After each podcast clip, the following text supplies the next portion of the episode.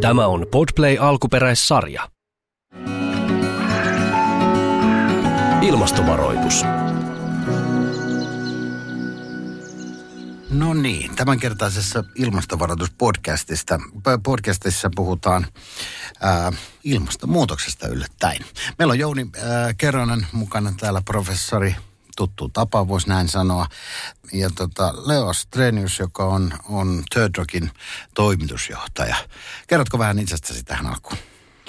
Joo, oikeastaan nyt tämän yritysvastuun parissa Third Rockissa ja sen perustajana, toimitusjohtajana on toiminut viimeiset muutamat vuodet, vauhdittanut organisaatioiden ilmastotyötä, mutta sitä ennen on aika pitkä tausta kansalaisjärjestöpuolelta, että on ollut Luontoliitossa ja Luonnonsuojeluliitossa ja, ja monessa yhteiskunnallisen vaikuttamisen kentällä asiaa vienyt eteenpäin. Greenpeace-ilmastoasiantuntija Kaisa Kosonen on myös täällä studiossa. Tervetuloa mukaan. Sinulla Kiitoksia. on kokemusta niin Suomesta kuin kansainvälisestäkin toiminnasta. Joo, mä oon tota 90-luvun ilmastonuori.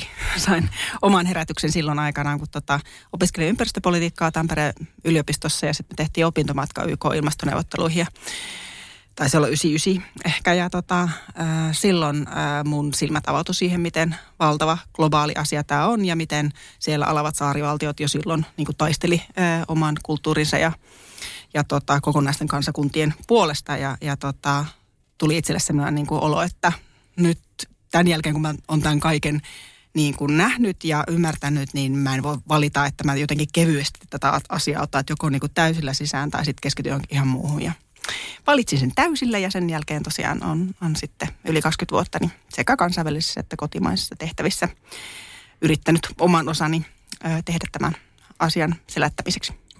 Mikäs Kaisa tilanne on tällä hetkellä? Onko ilmastonmuutos karkaamasta käsistä vai ollaanko saamassa siitä ote? Sekä että.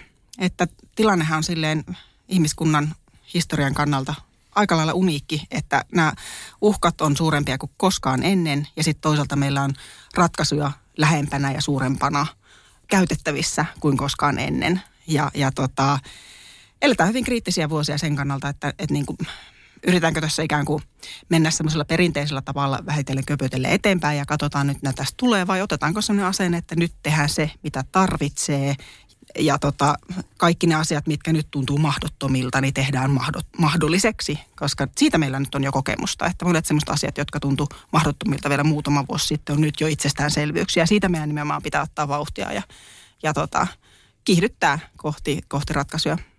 Miten Leo sinä näet?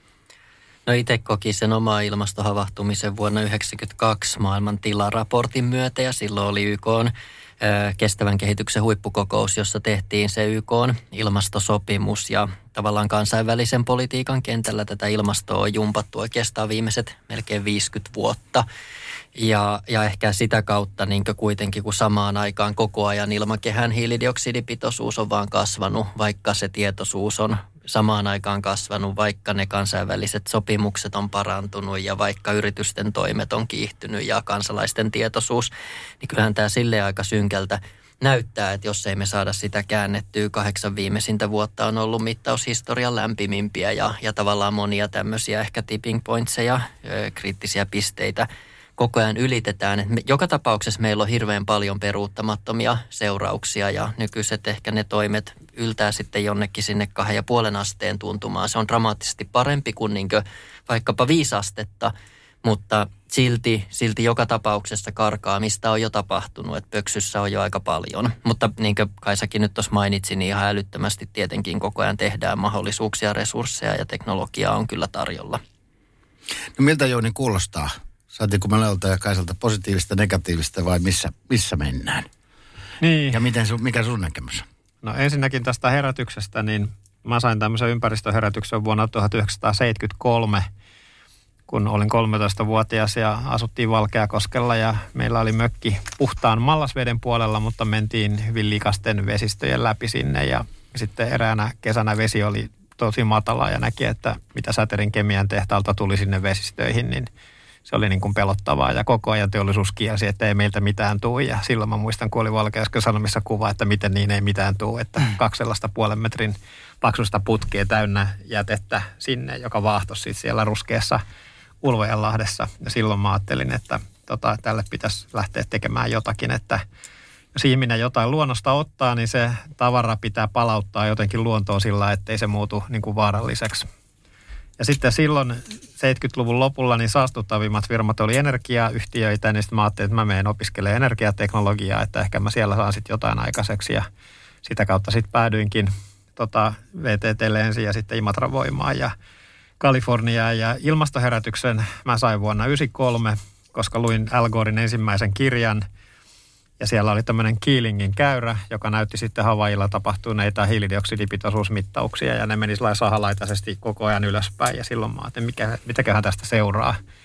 Ja sitten varsinaiseksi päätyötehtäväksi tämä tuli sitten joskus kymmenen vuotta myöhemmin, että, että Fortumin innovaatiotoimintaa johtaessa, niin se tuli keskeiseksi driveriksi energia-alalle.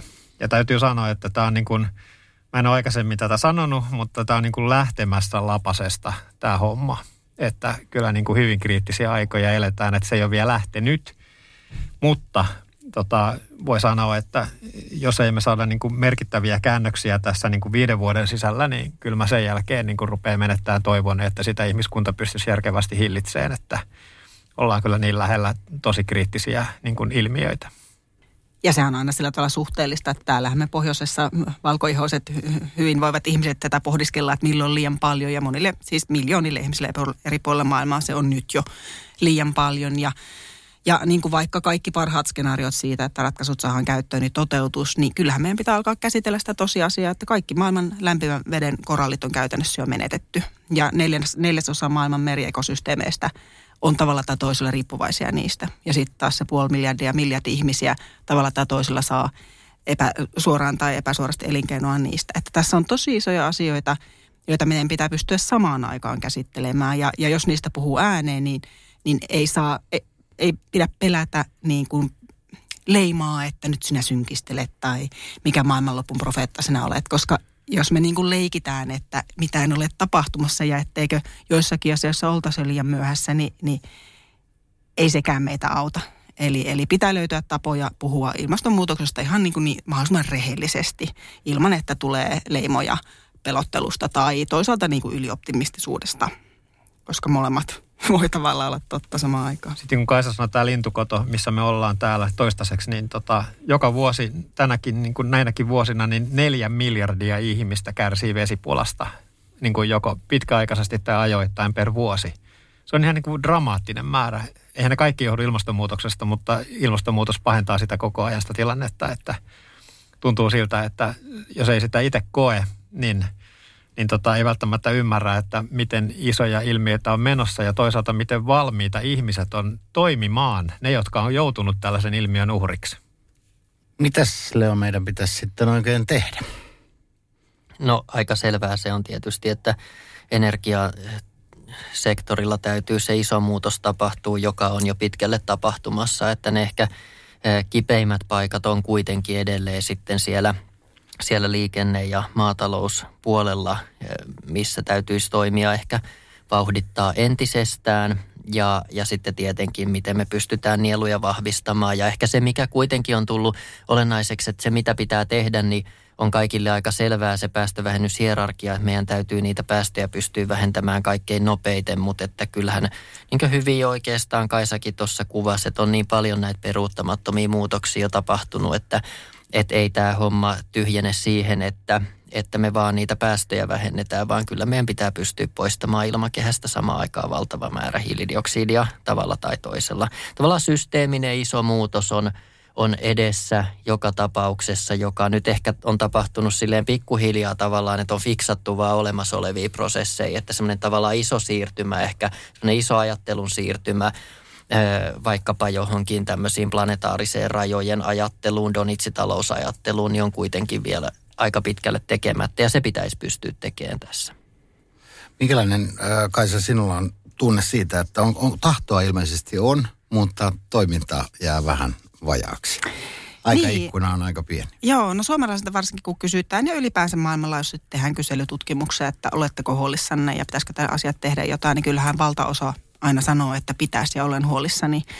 Ja sitten se vaan on varmaan se haaste siinä, että kun, sit, kun aletaan puhua siitä, että mitä pitäisi tehdä, niin sitten se hajoaa aika moniin osiin. Pitää tehdä paljon kaikenlaista e, eri puolilla ja, ja sitten kansalaiset ihan syystä varmaan sitten odottaa, että no tehkää meille semmoiset säännöt. Tehkää meille selkeät pelisäännöt, minkä puitteissa me yksilöt ja yritykset toimitaan, niin sitten toimitaan niiden mukaan. Ihan samalla tavalla kuin me nyt luotetaan siihen, että turvallisuuspolitiikka, kyllä turvallisuus on mulle tärkeää, mutta en mä mene tuonne sanomaan turvallisuusministerille, puolustusministerille, että mitä meidän pitää tehdä, vaan mä luotan siihen, että nämä asiat hoituu. Ilmastopolitiikassa tai ilmastonmuutoksen torjunnassa, joka sitten kytkeytyy totta kai myös tähän monimuotoisuuden ylläpitämiseen, niin, niin siinä on kyse asioista, joissa tarvitaan vahvaa poliittista johtajuutta ja yrityksiltä yritysvastuun kantamista, mutta samaan aikaan meidän kansalaisten pitää koko ajan muistaa kysyä, että teettekö te nyt tarpeeksi? Ja, ja kun tuli tämä uusin tiedaraportti, niin mikä teidän vastaus siihen on? Koska päättäjät, yritysjohtajat, sijoittajat ei saisi hetkeäkään niin kuin tuntea oloaan liian rennoksi näissä asioissa. Mm. Kenen ne säännöt pitäisi sitten Joni rakentaa? Kai sanoa, että pitäisi olla tiukemmat säännöt ja selkeämmin sitä kautta ehkä saada kaikki, kaikki mukaan tai näihin talkoisiin. No valtioiden roolihan tässä on täysin keskeinen, että, että tota, mun suosikki, kun tässä tarvitaan valtavia investointeja – niin meidän pitää niin kuin sakottaa saastuttavaa toimintaa ja palkita puhdasta. Ja tosi paljon on niin kuin hinnoittelusta kiinni, että tällä hetkellä maailman kasvihuonekaasupäästöistä niin vain vajalla 25 prosentilla on minkäänlainen hinta. Ja siitä vaan murto-osalla on riittävä hinta. EU-ssa nyt onneksi on, mutta tota, jos ei me saada tätä hinnoitteluasiaa kondikseen, niin mä en näe mitään keinoa, millä me saataisiin ne investointivauhti sellaiseksi kuin pitäisi. Mutta se on niin kuin, jos tämmöistä yksittäistä silver bullettia hakee, niin tämä on yksi tärkeimmistä. Kieltämällä voidaan poistaa tiettyjä olemassa olevia ratkaisuja, mutta sitten jos se hintaympäristö ei tee niitä uusia kannattavaksi, niin sitten me ei saada mistään rahaa niihin uusiin. Tässä on niin kuin itse asiassa valtavan nopeita muutoksia voidaan aikaansaada, jos tämmöistä asiaa pystyttäisiin niin kuin rivakasti edistämään, koska siihen sitten reagoi koko sijoitusmaailma, yhtiöt, investorit, pankkiirit, lainanantajat, kaikki. Minkälainen, tuota, Leo, sinun mielestäsi on yritysten rooli tässä? Ja missä ollaan? Mitä yritysten pitäisi tehdä? No se on vähän ristiriitainenkin monin paikoin, että kyllähän monet yritykset siinä omassa ilmastotyössä menee oikealta ja vasemmalta ohi poliittisten päättäjien ja jopa paikoin myöskin sen ö, kansalaisten kyvykkyyden niin ymmärtää ja ottaa vastaan ilmastotoimia, että siellä on aika vahvoja edelläkävijöitä moninkin paikoin. Ja sitten toisaalta voi ihan yhtä hyvin kriittisesti asettaa myös semmoisen kysymyksen, että, että kuitenkin niin merkittävä osa siitä – ilmaston kuumenemisesta johtuu tiettyjen sektoreiden yritystoiminnasta. Että, että sitten kun yritykset toimii tavallaan lainausmerkeissä vastuullisesti, niin sehän voi paikoin olla vähän samanlaista kuin, että sä oot itse sytyttänyt ensi oman talon tulee ja sitten tota, soittelet palokuntaa paikalle ja autat vähän itse sammutustöissä ja väität sitä sitten vastuulliseksi toiminnaksi. Että, että ehkä voisi sanoa, että, että paikoin yritykset on onnistunutkin jotkut muuttamaan sitä liiketoimintamallia sen kestävyysmurron vaatimusten mukaisesti ja, ja nähdään siellä ne isot liiketoimintamahdollisuudet ja raha ohjaa. Mutta että sitten toisaalta paikoin pidetään aika passiivisesti kiinni siitä vanhasta ja otetaan rahat irti niin kauan ennen kuin sitten valtiot niin pystyy sääntelemään sen toimintaympäristön semmoiseksi, että tehdään, tehdään mahdottomaksi. Mutta musta hyviä niin konsteja on ilman muuta olemassa tosi paljon, että – että se raha ohjaa hirveän paljon. EUn päästökauppa on osoittautunut kuitenkin energiasektorilla aika tehokkaaksi keinoksi nyt ihan viime vuosia aikana taas ja olisi houkuttelevaa tavalla ottaa monia muita sektoreita mukaan sinne, sinne päästökaupan piiriin, jotta, jotta päästöjä saataisiin niin sitä kautta vähennettyä. Ja kyllähän sitten valtion toimet niin kivihiilen kieltämiseksi tai sitä kautta kuntien toimet, että missä Helsinkikin sitten omia kivihiilivoimaloitaan sulkee vähän etuajassa, niin, niin tavallaan on semmoista vahvaa signaalia myös niille yrityksille. Täällä on puhuttu valtiosta ja yrityksistä. Miten Kaisa, mikä on kansalaisten rooli? No kansalaisten rooli on, on niin kuin viestiä sitä, että me olemme tähän muutokseen valmiita ja me odotamme, että tätä porukkaa johdetaan ja, ja tota, että se siirtymä tehdään oikeudenmukaisesti. Eli tota, eihän me sillä päästä eteenpäin, että jokainen meistä yksilönä yrittää tuolla niin kuin hikihatussa vertailla kaupassa, että mikähän näistä olisi paras vaihtoehto ja niin kuin jeesustella somessa, että olin tämmöinenkin sankari ja muuta. Toki sekin on, sitä, sitäkin tarvitaan. Mutta, Leo tota, vähän pahalla silmällä tuolta. mutta siis ennen kaikkea tar- tässä tarvitaan niin kuin semmoista johtajuutta sekä sieltä poliitikoiden puolelta että yritysmaailmasta, jota ei ole totuttu näkemään. Ja äh, sekään ei synny umpiossa, vaan, vaan harvassa on ne poliitikot, jotka uskaltaa tehdä asioita ilman, että, että se viesti tulee sieltä kentältä, että nyt on hyvä tehdä näin. Ja siinä mielessä se, että näistä asioista puhutaan kahvipöydissä, niistä puhutaan harrastuksissa, äh, niistä tehdään uutta normaalia omalla käyttäytymisellä, mut, mutta ilman valtavaa niin kuin, syyllistämisen tarvetta. Usein itse asiassa puhutaan tästä syyllistämisestä, mutta useinhan se on ihmiset syyllistyy ilman, että kukaan heitä syyllistänyt. Ja silloin, jos sä syyllistyt, niin silloin sun varmaan kannattaa katsoa peiliin ja miettiä, että miksi tämä oli mulle niin arka asia. Ja pitäisikö mun puhua vaikka siitä. Ja, ja mikä mua auttaisi sitten tekemään toisin, jos tämä on näin vaikeaa. Koska siitä aina kun me mietitään sitä, että ihan yksilöinä, yritys, yritystyöntekijöinä tai poliitikkona tai muuta, että mikä minua estää, mikä meitä estää. Ja kohtaa sen kysymyksen niin kuin mahdollisimman niin kuin rehellisesti ja puhuu siitä ääneen, niin sehän meitä auttaa sitten eteenpäin. Miten sinä, Leo, näet tämän kansalaistoiminnan ja niin. sen merkityksen? Niin onhan sillä, että ilman muuta yksilöiden näkökulmasta se tehokkain vaikutus on se yhteiskunnallinen vaikuttaminen, eli vaikuttaminen poliittiseen päätöksentekijöihin tai sitten niihin yrityksiin suoraan tai muihin yhteiskunnan instituutioihin. Toisaalta sitten ne yksilön valinnat voi myös toimia semmoisina niin kokeilukulttuurin hengessä, niin luoda sitä näkyä, että miten tulevaisuudessa eletään. Ne voi toimia myöskin inspiraation lähteenä ja näyttää sen mahdollisuuden, että se vegaaniruoka tai pyöräily, niin ei ne ole vain ilmaston kannalta hyviä ratkaisuja, vaan ne on myös sen henkilökohtaisen hyvinvoinnin ja oman arjen toimivuuden ja kustannustehokkuuden näkökulmasta ihan mielettömän fiksuja ja järkeviä ratkaisuja. Mutta kyllä ensisijaisesti näen, että et tota, tavallaan itse ostaa ehkä semmoista omaa, omaa niinkö, jotenkin eettistä omaa tuntoa kuitenkin vahvasti sillä, että pyrkii tekemään omassa arjessa kaiken sen, mikä on niin mahdollista tehdä, jotta voi katsoa muita silmiä, jotta ei tarvi syyllistyä tavallaan, kun niin maailma ympärillä muuttuu. Et mä en koe yhtään syyllisyyttä mun ilmastovalinnoista, vaan mä todella on tehnyt kaiken sen, minkä on kyennyt tekemään. Mutta se vaikuttavin juttu, mitä mä voi ilman muuta ihmisenä, yksilönä tehdä, on jotain ihan muuta kuin fiksata sitä omaa hiilijalanjälkeä. Mm. Mitä Jouni näkee? Niin, no kansalaisten rooli, niin ensinnäkin se kansalaisten valinnat on super tärkeitä, koska käytännössä melkein kaikkien yritysten tuotteet päätyy jossain vaiheessa kansalaisille suunnatuihin tuotteisiin, niin kyllä siitä semmoinen aalto syntyy, niin kuin vaikka sähköisessä liikenteessä ollaan nyt nähty. Ja tota, sitten se, mikä mun toive olisi kaikille kansalaisille, jotka tätäkin podcastia kuuntelee, että kokeilkaa uusia juttuja. Että monta kertaa, niin on se sitten ruokaa tai sähköautoilua tai muuta tällaista, niin on semmoisia ennakkoluuloja, että en minä tota ota, kun se on tollanen tai tollanen tai mutta tota, sitten kun kokeilee niitä uusia juttuja, niin todella monta tämmöistä positiivista ilmiöä kokenut itse. Mä muistan, kun meillä oli sähköauto, semmoinen Volvon pilottimalli tässä joskus kymmenen vuotta sitten, pari vuotta, ja poika lainasi sitä. Joskus sehän ajoi liikennevaloista, se kiihtyi 0 kuudessa sekunnissa, tämmöinen farmari Volvo, niin mikä, mikä tämä auto on? Mm. että se ihan eri käsitys oli hänellä sähköautosta, että hidas kömpelö ja niin poispäin, niin tota, kannattaa kokeilla. Ja sitten googlaamalla löytyy ratkaisuja jo lähes joka asiaan niin kuin hyvin vähän hiilisiä vaihtoehtoja. Että mä luulen, että kun kokeillaan ja sitten todella monet asiat jää pysyviksi, kun huomataan, niin itse asiassa nämähän onkin tosi fiksuja, jopa parempia kuin ne vanhat ja yllättävän edullisia. Mm. Jos yhden esimerkin toista tästä, kun monesti mietitään sitä, että onko kansalaistoimilla väliä tai onko kansalaisten mielipiteillä väliä, niin niin, mitä me nähtiin Suomessa esimerkiksi 2018, kun täällä oli, just, oli julkaistu kansainvälisesti hyvin merkittävä tänne IPCC-ilmastopaneelin puolentoista asteen raportti ja Suomessa oltiin valmiita ottamaan se vastaan. Mekin Jounin kanssa siinä sille pidettiin huoli, että, että se ei mene Suomessa ohi. Ja kansalaiset lähti kaduille ja sitten alkoi tulla näitä nuorten ilmastolakkoja.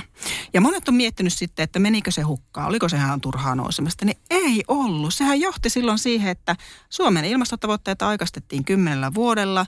Meillä eri teollisuuden toimialat alkoi katsoa, että no mitä tämä tarkoittaa meille sitten, että kun tehdään kymmenen vuotta nopeammin kaikki. Meillä yritykset aivan eri tavalla otti sen niin kuin strategiseksi tavoitteekseen, joten nyt riippumatta siitä, että kuka milloinkin voittaa vaalit, niin meillä yrityselämä on sitoutunut siihen, että tämä on nyt se meidän aikataulu ja jos se tästä muuttuu, niin se muuttuu entistä nopeammaksi.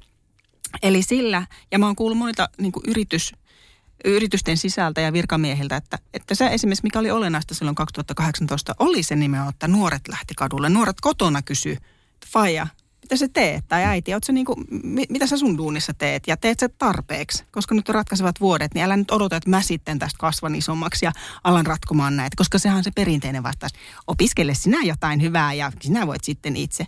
Ei, kun ne ihmiset, ketkä on nyt päättävissä asemissa ja ketkä käyttää valtaa, niin niiden pitää käyttää sitä näiden asioiden ratkaisemiseen. Ja ne, jotka ei ole niin valtaa käyttävässä asemassa, niin niiden pitää koko ajan kysellä, että missä mennään, teetkö tarpeeksi? Mm. Ja koska se todellakin vaikuttaa, varsinkin jos se tulee omasta, omasta kotoa tai lähipiiristä, harrastuspiiristä tai näin. Ihmisiltä, joista, joista oikeasti välität. Millaista yhteistyötä, yhteistyötä elikoiden elämä ja järjestöt tällä hetkellä tekevät, Kaisa? No tota, äh, Greenpeace on sellainen järjestö, että me, me ei tehdä useinkaan, tai siis me ei tehdä semmoista yhteistyötä, missä laitettaisiin logot vierekkäin ja joku firma vaikka maksaisi meille jostain, että me autamme niitä tekemään jotain. Mutta se, mitä me tehdään mielellä ja paljon on, että jos joku firma tulee vaikka kysymään meiltä, että meillä on tämmöinen suunnitelma, miltä tämä kuulostaa ympäristöjärjestöjen näkökulmasta, niin mielellään me kerrotaan, miltä se kuulostaa ja usein pystytään nostamaan sitten etukäteen, että no ympäristöjärjestön näkökulmasta tai tieteen näkökulmasta tai kansalaisjärjestön näkökulmasta, niin tässä voi olla näitä ja näitä ongelmia, jolloin, yrit, jolloin yritys voi ottaa ne huomioon tai ei ota. Tai sitten voidaan vaikka, niin kuin, mehän seurataan joitakin tota, prosesseja, tieteellisiä prosesseja tai, tai tota, poliittisia prosesseja, yritykset se, seuraa toisiaan, nyt kun vaihdetaan ajatuksia, että minnekäs tässä ehkä ollaan menossa ja mitä tässä on hyvää tietää, niin siitä on niin kuin molemmin puolin rikastua ajatukset. Ja sitten mitä me sitten taas tehdään niin kuin julkisesti on esimerkiksi tämmöisiä niin kuin yritysten mm, vertailuja joissakin asioista. Me tehtiin vaikka globaalilla tasolla aika monta vuotta tämmöistä niin kuin, ö, johtavien globaalien IT-yritysten ö, vertailua. Ö, Googlet, Microsoftit, ö, Facebookit ja muut laitettiin niin kuin aina järjestykseen, että missä määrin ne käytti vaikka niin uusiutuvan energiaa datakeskuksissaan tai muuta. Ja ne firmat aina odotti sitä, että milloin tulee seuraava rankkereisi. Onko ne nyt sitten, niin kuin, miten ne on, vertautuu toisiin. Ja siitä tuli semmoista race to the top-tyyppistä ää, hyvää sparrausta. Ja, ja tämmöistä mielellään tehdään jatkossakin muun muassa. Pitäisikö tämmöistä yhteistyötä vielä tiivistää, hakea vielä uusia malleja? Saadaanko siitä kaikki irtilee?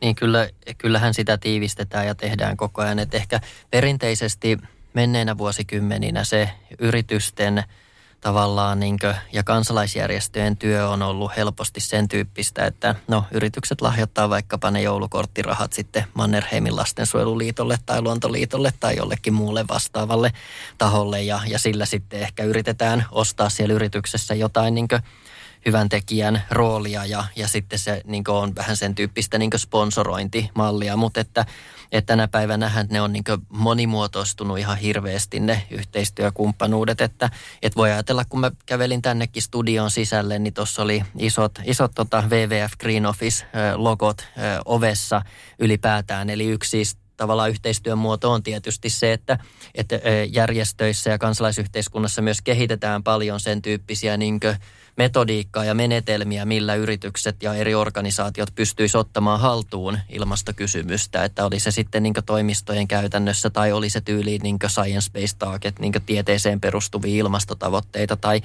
tai mitä, mitä milloinkin, että sen tyyppistähän niin osaamista järjestöt myös sinne yritysmaailmalle tarjoaa. Ja, ja sitten tietysti on niin paljon myös semmoista hyvin strategista yhteistyötä ehkä, mitä eh, Kaisakin tuossa kuvasi, joka menee vielä niin paljon, paljon syvemmälle, että, että ilmastokysymyksessä jopa niin tavallaan on silleen monien yritysten näkökulmasta kuitenkin kohtuu selkeä se tavallaan, että puhutaan hiilidioksidiekvivalenteista ja niiden niin päästöjen vähentämisestä, mutta sitten vaikka luonnon monimuotoisuuskysymyksessä ja luontokatokysymyksessä, niin tarvitaan niin ihan tosi paljon jo semmoista ihan biologista osaamista ja ymmärrystä, jota siis itse asiassa vaikka jollain niin luontojärjestöjen metsäkartottajilla on niin hirveän paljon ja tarjoaa sitä niin tietoa, mitä sitten joidenkin vaikka energiayhtiöiden tai metsäyhtiöiden pitäisi tehdä, kun kun kumpa ne vaan niin paremmin löytäisi toisensa ja kuuntelisi myös toisia paremmin, koska sitten useinhan julkisuudessa näkyy tietysti ne vastakkainasettelut ja, ja ne, mutta samaan aikaan sitten strategisesti kyllä molemmat osapuolet hyötyy toisista.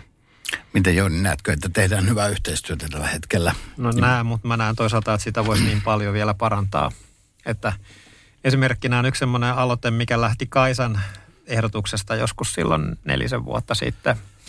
Kun sanoi, että me pitäisi tehdä vetomus päättäjille ja sitten mä kokesin, että mehän vähän niin kuin ollaan päättäjiä, kun CLCssä on niin merkittäviä tahoja mukana, mutta sitten siitä tulikin semmoinen vetomus, niin kuin, mikä parantaa investoijien olosuhteita – EUlle ja siitä me saatiin yli sata merkittävää allekirjoittajaa, järjestöjä, yritysjohtajia.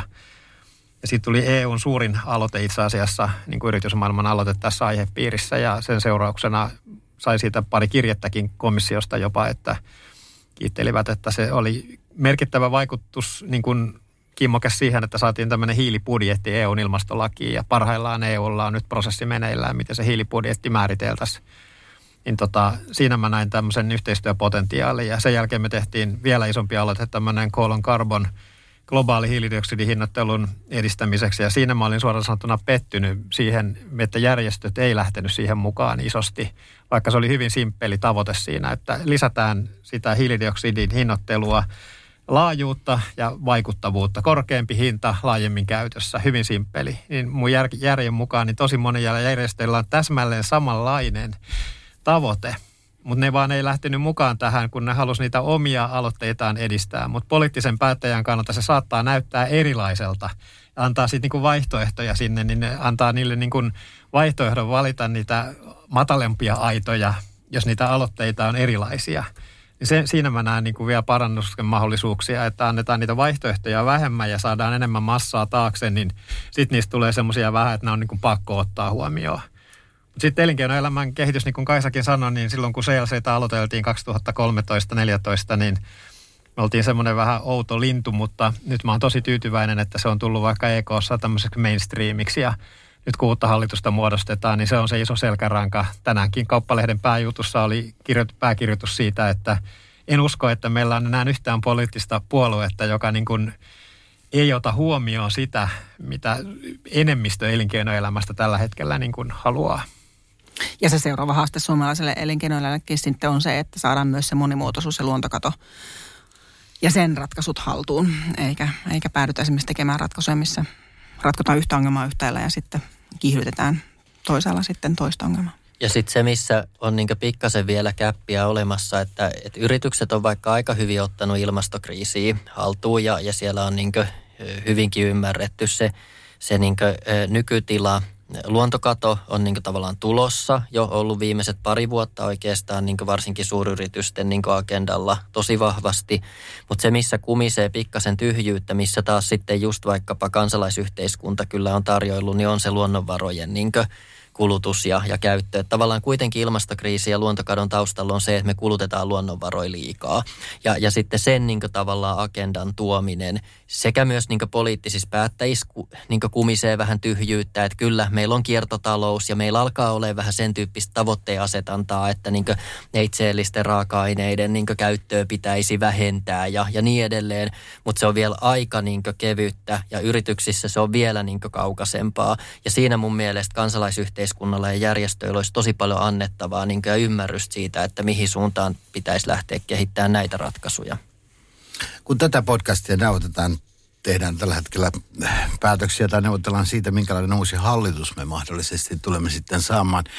Miten te kaikki kolme, vaikka yksi kerrallaan, niin, niin näette, että jos, jos nyt sitten tuleva hallitus tuleekin sitten perääntymään niistä päätöksistä, mitä on tehty ää, jo aikaisemmin, mahdollisesti jopa, jopa kymmenellä vuodella eteenpäin. Mitä kai saa mieltä? No tota, mä haluaisin luottaa se, että Petteri Orpon sanoja mittainen mies, jos hänestä meidän pääministeri tulee. Hän on kuitenkin itse silloin, kun oli valtiovarainministerinä, niin käynnisti tämmöisen kansainvälisen valtiovarainministeriöiden ilmastokoalition ja halusi itse niin kuin tällä tavalla niin kuin tulla globaalisti relevantiksi pelaajaksi sekä, sekä hän itse että Suomi.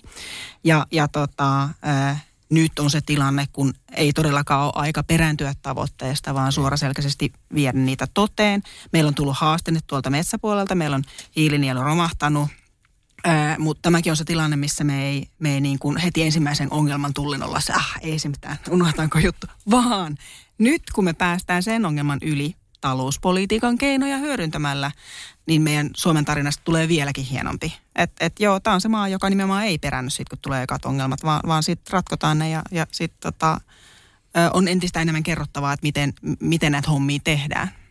Jouni. Niin, kyllä mä näen, että nyt tämä nimenomaan tämä bisneksen kehittäminen on niin pitkällä, että ei meillä ole varaa sanoa ei tälle kehitykselle. Ja it, mulle itselle se yksi täsmällinen vuosiluku, se, koska sehän on niin kuin piste. Se on piste, missä päästöt ja nielut leikkaa keskenään. Sen jälkeen nielujen pitää olla isompia ja sitten päästöjen pienempiä. Niin tota, mä en ole niin huolissaan siitä, onko se jonain tiettynä vuotena, tiettynä kuukautena, vaan siitä, että saadaanko me riittävän isosti niin kuin investointeja tänne ajoissa – tahtotila on olemassa, mutta sitten meillä on tämmöisiä hidastavia asioita, niin kuin joku sähkön kantaverkon luvitusprosessit, jotka on tosi hitaita. Me tarvitaan paljon puhdasta aurinkosähköä ja muuta, se tarvii niin kuin infrastruktuuria.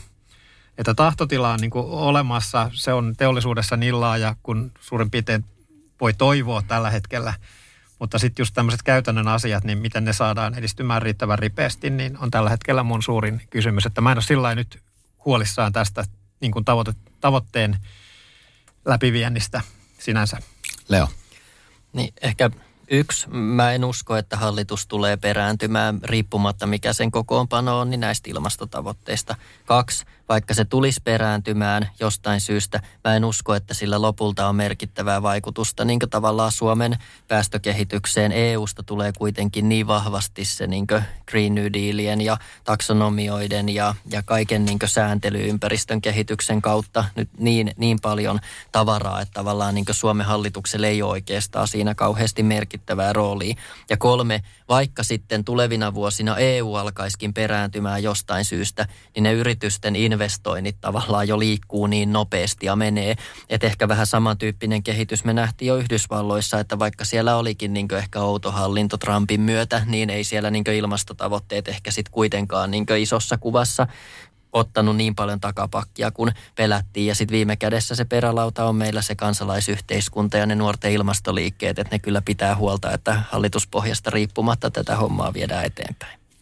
Joo, ne oli vielä lyhyesti nyt tässä Sen verran unohdin sanoa, että tämä synkkaa täysin myöskin tämän meidän talousongelmien kanssa. Että kun meidän pitää saada talouskasvua, vientiä, investointeja, työpaikkoja, niin minkä takia me ei tehtä sitä siltä alueelta, missä on voimakkain kasvu maailmassa? Että tässä on niin, niin monta yhdensuuntaista tavoitetta, että sen takia mä en ole tästä huolissani. Niin lähinnä vaan siitä nopeudesta, että liikutaanko me riittävän rivakasti ja tehdäänkö me ne infrastruktuuriasiat, mitä tarvitaan riittävän ajoissa ja niin poispäin jos mä saan semmoisen vielä sanoa, että jos nyt kuulija siellä vähän liikaa rentoutuu, että aah, okei, okay, yritykset hoitaa nämä hommat ja kaikki sujuu eteenpäin ja jos poliitikoille väliä, niin, niin tässä on kuitenkin myös se, että, että se kulutuspuolen toimet tulee olemaan ihan hirveän isossa roolissa, miten IPCCkin tuosta just arvioi uusimmassa raportissa, että joo, kaikenlaisia teknologioita ö, on nyt käytettävissä ja tulee, mutta, mutta, e, mutta siellä niin kuin, että miten niitä teknologioita käytetään, niin silloin on iso rooli. Ja esimerkiksi suomalaiset lentää maailman toiseksi eniten per kärsä voimme kaikki ymmärtää, että jos kaikki lentäisi näin, niin se ei olisi mitenkään kestävää. Kulutus tottumukset, kun puhutaan, niin, niin ruokavalioiden pitää muuttua, kasvisproteiinia enemmän, lihaproteiinia vähemmän kaikki tämä, niin se on se, mikä, että yritykset voi tarjota ratkaisuja, mutta jos ei me oteta niitä käyttöön ja jos ei meillä ole politiikkaa, joka kannustaa niiden käyttöön, niin sitten se yhtälö ei toimi.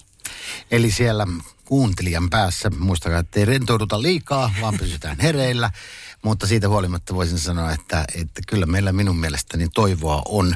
Ää, nyt vaan pitää toimia ripeästi. Kiitoksia kovasti Kaisa Leo ja ää, Jouni tästä. Kiitoksia. Kiitos. Kiitos. Äiti, monelta mummu tulee? Oi niin.